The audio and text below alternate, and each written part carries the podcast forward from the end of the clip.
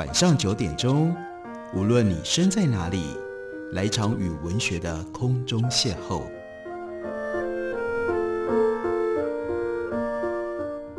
杨照谈书，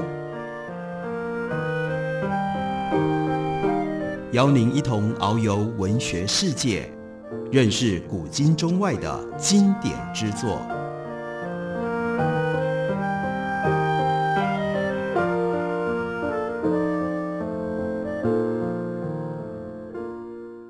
各位听众朋友，大家好，欢迎收听杨照谈书。本节目以台北广播电台 FM 九三点一，每个星期一到星期五晚上九点为大家播出。我是杨照。在今天的节目当中，要为大家介绍的这本书是上周出版公司的新书，书名叫做《忘了自己是动物的人类》。这是一个非常重要的提醒：人类当然是一种动物，不过在人类创造的文明当中，却一直有一个很大的力量，要让我们跟其他的动物区隔开来。让我们遗忘掉自己是动物的一部分。这本书原来的英文书名叫做《How to Be Animal》，也就意味着他在提醒我们，我们跟动物之间的关系恐怕比我们现代文明环境当中所设定的要更接近一点。这本书的作者是 Melanie Challenger，这也很有趣，因为他的 last name 叫做 Challenger，就是挑战者的意思。而也的的确确，他在这本书里面提出了这个挑战。这个挑战就是，我们人就是动物，我们不应该遗忘掉，我们不应该刻意的去撇清自己跟动物之间的关系。为什么要特别提醒我们，把我们拉回到动物性的这一面呢？他有他明确的说法跟明确的逻辑。他说，人类的历史一直在宣扬一种价值观，认为作为一个人，我们的体验。有它的价值，有它的意义，超越其他动物僵化的生命形态。我们身上一定有什么地方跟单纯的动物不一样吧？不过也有人认为，如果除去了文化这层外衣，我们跟地球上其他生物没有明显的差异，都是靠着肢体的活动和反应来获取能量，以以便于维持我们的生命。许多文艺作品试图传递这个观念，营造人类形象面对大自然的无力感。尽管如此，大众心底仍然认定，人类个体因为它有觉知，因为它有一种潜能，相较于太阳系至今所知道的任何生物，我们显得如此的不同，跟周遭一切判然有别，令人振奋。人类的独特性显而易见。我们从小就被灌输这种人类跟动物有别的观念，这是我们生命意义的一种救赎，也构成了我们居住世界的基础。人类被摆在生物阶级的最高位，从而大家一般的印象，那就是对比：人类的世界缤纷丰富，动物的世界则苍白乏味。由此开启了人类繁荣是至善的一种世界观。作者 Melanie Challenger 他提醒我们，挑战我们，其实一直都存在着，也应该都要有另外一种观点。另外一种观点就是，人类就是动物。并没有特别的起源跟意义，甚至正因为人类这种动物太过于贪婪，消失了，说不定对地球会更好。当然，不太有人能够依循这样的观点而活着，因为这是取消自我的，这是取消人类的价值跟人类的意义。也就是人往往选择遵从既存的意义体系或者是行为的规范，不论是好或者是坏。原本纠结可以到此为止。可是呢，他就是不会放过我们。许多最稀松平常的观念，奠基于否定自身的有机体的特质。意识觉知导致我们难以接受动物生活的许多现实面。动物会因为无法预测的事故而受苦和死亡。动物和自然万物息息相关，从树到水母都是如此。随之而来有疾病、有创伤、有生理变化。对人类来说，还多了道德的不确定性。于是我们觉得必须要把我们喜爱跟真实的事物抽离这个动物的领域，这样的一个野蛮的领域。作为动物，太让人困惑不安，轻则让我们觉得有损颜面，重则会危及我们的生命。同时，历史给了人类希望，让我们相信自己跟地球上的其他生命不一样。人类因为它的本质，所以我们能够逃脱动物的宿命，其他动物必须受苦。必须灭绝，人会走向不同的道路。我们的尽头或许是天堂，或许是光辉灿烂的明天，也或许是充满了机械的未来。人会超越动物的身躯，甚至我们会超越有机体这个更上层的分类。人的重要性不受自然界以及我们恐惧又无法掌握的因素影响。这种想法导致难以解释的选择性记忆。为了使自己相信人类和其他有机体之间存在真实明确的界限，我们就落入了一种无法化解的矛盾。而这整本书就是要指出这样的矛盾。例如说，人类作为动物有很多怪异的现象，多数人面对混乱世界就会生出焦虑。我们在乎的很多的东西，例如说伴侣关系。恋爱的时候怦然心动，例如说怀孕、分娩，例如说春天气候会给我们带来的愉悦，例如说吃东西的时候的快感，这些都是动物性的生理反应，大部分源自于本能，就展现了人类的动物面，而我们极力逃避受苦、羞辱、寂寞、疼痛、疾病、死亡等等，这种需求跟其他的动物、跟其他的有机体。也没有不一样啊，也就是说，人类的体验有生理性跟动物性的层面，也有自我意志和幻想创作这种心智的层面，哪一个更真实呢？这里就引导我们回到之前为大家介绍的那本书，讲迷因，永远都存在着双面性，有一面是基因，这是来自于遗传，这是由本能所掌控的领域，但人还有另外一面。是由文化、是由模仿、是由学习而构成，由迷因所控制的这一面，这两面加在一起才形成了人。但是在面对人的时候，这是作者他要提醒我们的：我们是不是太常，我们只专注在文明文化的这一面，而遗忘了本能动物的那一面？如果是这样的话，会产生什么样的结果？又会付出什么样的代价呢？他说。对于人来说，难题就在于两者都不那么样有简单的道理。人类社会的生活经验经过层层的包裹，以至于我们认为自己脱离了身为动物的残酷，但这就不是事实。人或许可以分为生理跟心理的部分，但即使是我们的心理，仍然是受到动物性的这一面的影响跟牵制。我们没有办法产生意识，我们的心理没有办法跟产生意识的身体。可以脱离开来，也就是人类永远不可能仗着特有的天分能够摆脱动物的身份。我们只不过是躲在一层看不见的防护膜的后面，随时有一个闪失，我们就会跌出去。意思是，我们属于文明的这一部分，其实没有那么样牢靠。随时，只要我们稍微疏忽动物性的那一面。还是会回来主宰我们。睁开眼睛，我们才能够看见真相，才能面对真相。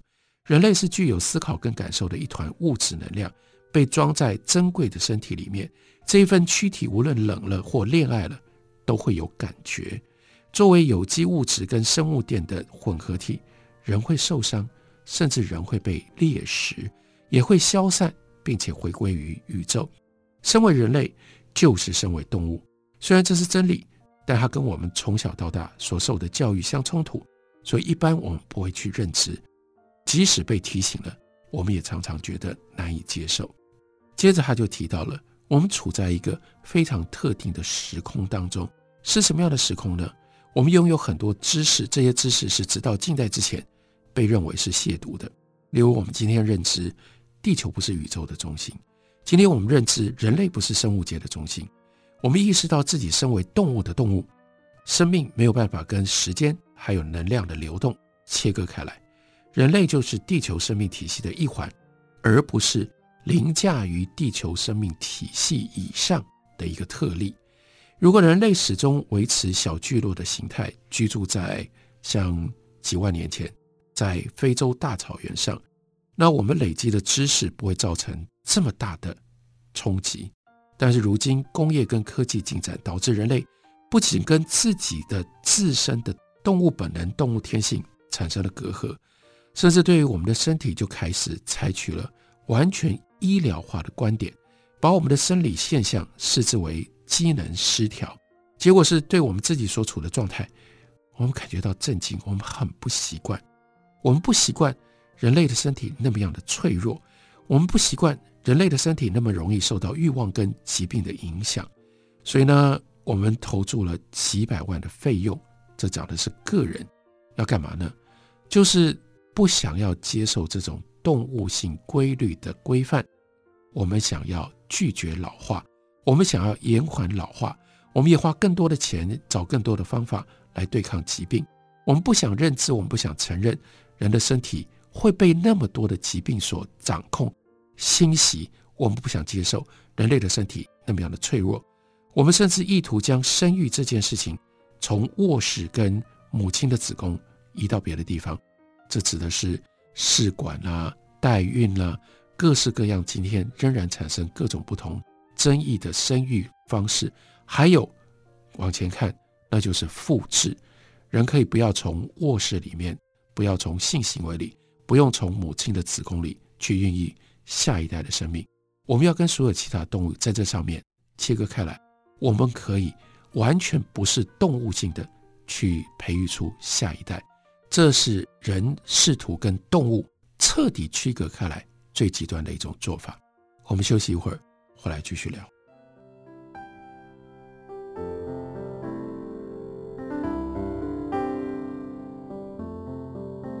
听见台北的声音，拥有颗热情的心，有爱与梦想的电台，台北广播 FM 九三点一。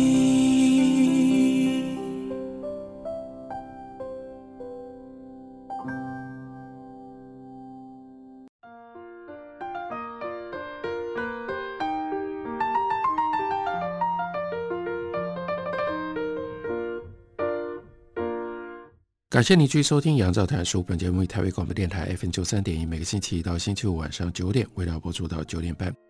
今天为大家介绍的这本书是 Melanie Challenger 他所写的《忘了自己是动物的人类》。在这本书里面，他最重要的是提出了这个矛盾，那就是我们如何一方面越来越意识到，也必须要去面对我们自己的动物性，但人又对于自己是动物世界当中的一部分。感觉到高度的不安，试图要逃避。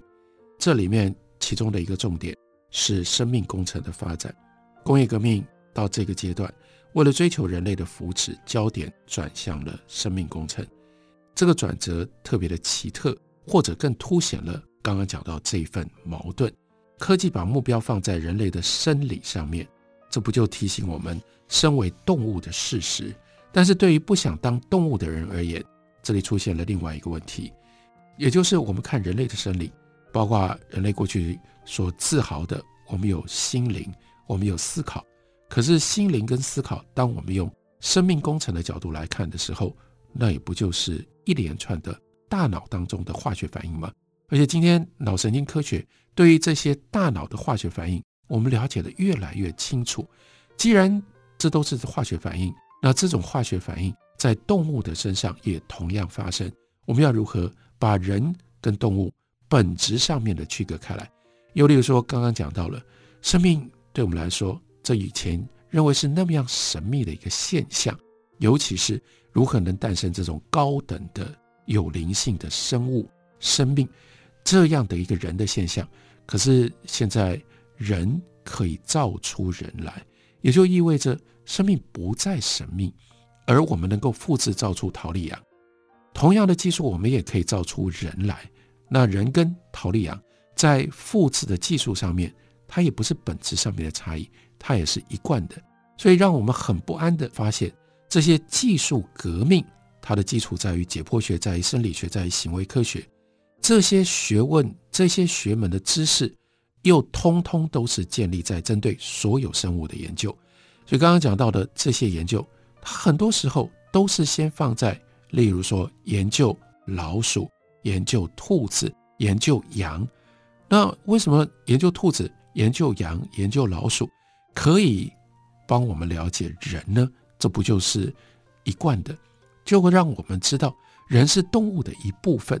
这一点使得对于人要跟动物区分开来的这个心理就产生了矛盾，也衍生出了风险。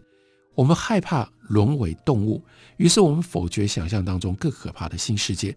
那个世界之所以可怕，并非因为生活困顿或者是暴力混乱，而是因为人类必须要依赖特定的科技，偏偏那种科技加剧了我们存在的恐惧。那面对不愿意接受的事实，我们常见的反应就是在自身跟环境当中刻意的去筑起更高的墙。这种更强烈的区隔的动机表现得最清楚的一个方面向，就是积极排除其他动物，或者是强迫动物脱离原始状态，接受驯化。我们现在跟动物什么时候会发生关系？我们经常是跟动物的非动物性发生关系，那就是当动物变成了食材，我们才跟它们发生关系。在我们的餐桌上，还有另外一种是。动物被驯化，我们最常有的动物的经验是在跟家里面的宠物之间的关系，那是彻底驯化，完全进入到人的环境当中的一种现象。然后呢，还有一种更简单的做法，是我们继续钻研人类的独特性，包括把自身改造成为超人，或者是建构出使人安心的思想体系，还有最后一种可能，那就是。放弃人类的独特性，有人觉得这些做法都太过于极端。不过，如果我们仔细的看一看社会的现状，我们就发现这三条路线都已经有人涉足，都有人探索。那这本书关键就在于第三条路线，对于人身为动物这件事情进行辩护。不过，他特别提醒这本书的内容。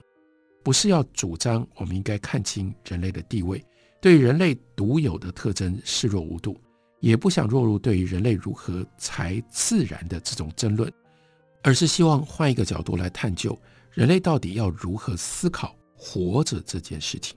动物起源书写了我们在这个世界上寻找定位、为生命赋予意义的故事。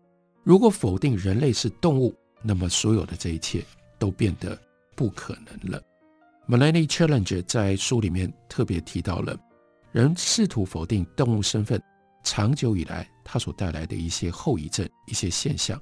例如说，如果有人试图要矫正，提醒我们人是动物，或者是人跟动物有很多相通之处，一般就会遇到非常强悍的反对，否定从生物层次来理解人类生命的想法。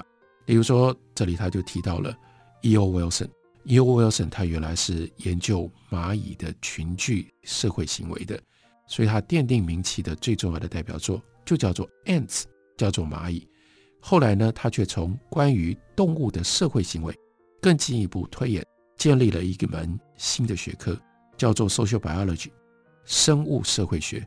在他写生物社会学的那一本书最后一章，他放进了关于人类的讨论。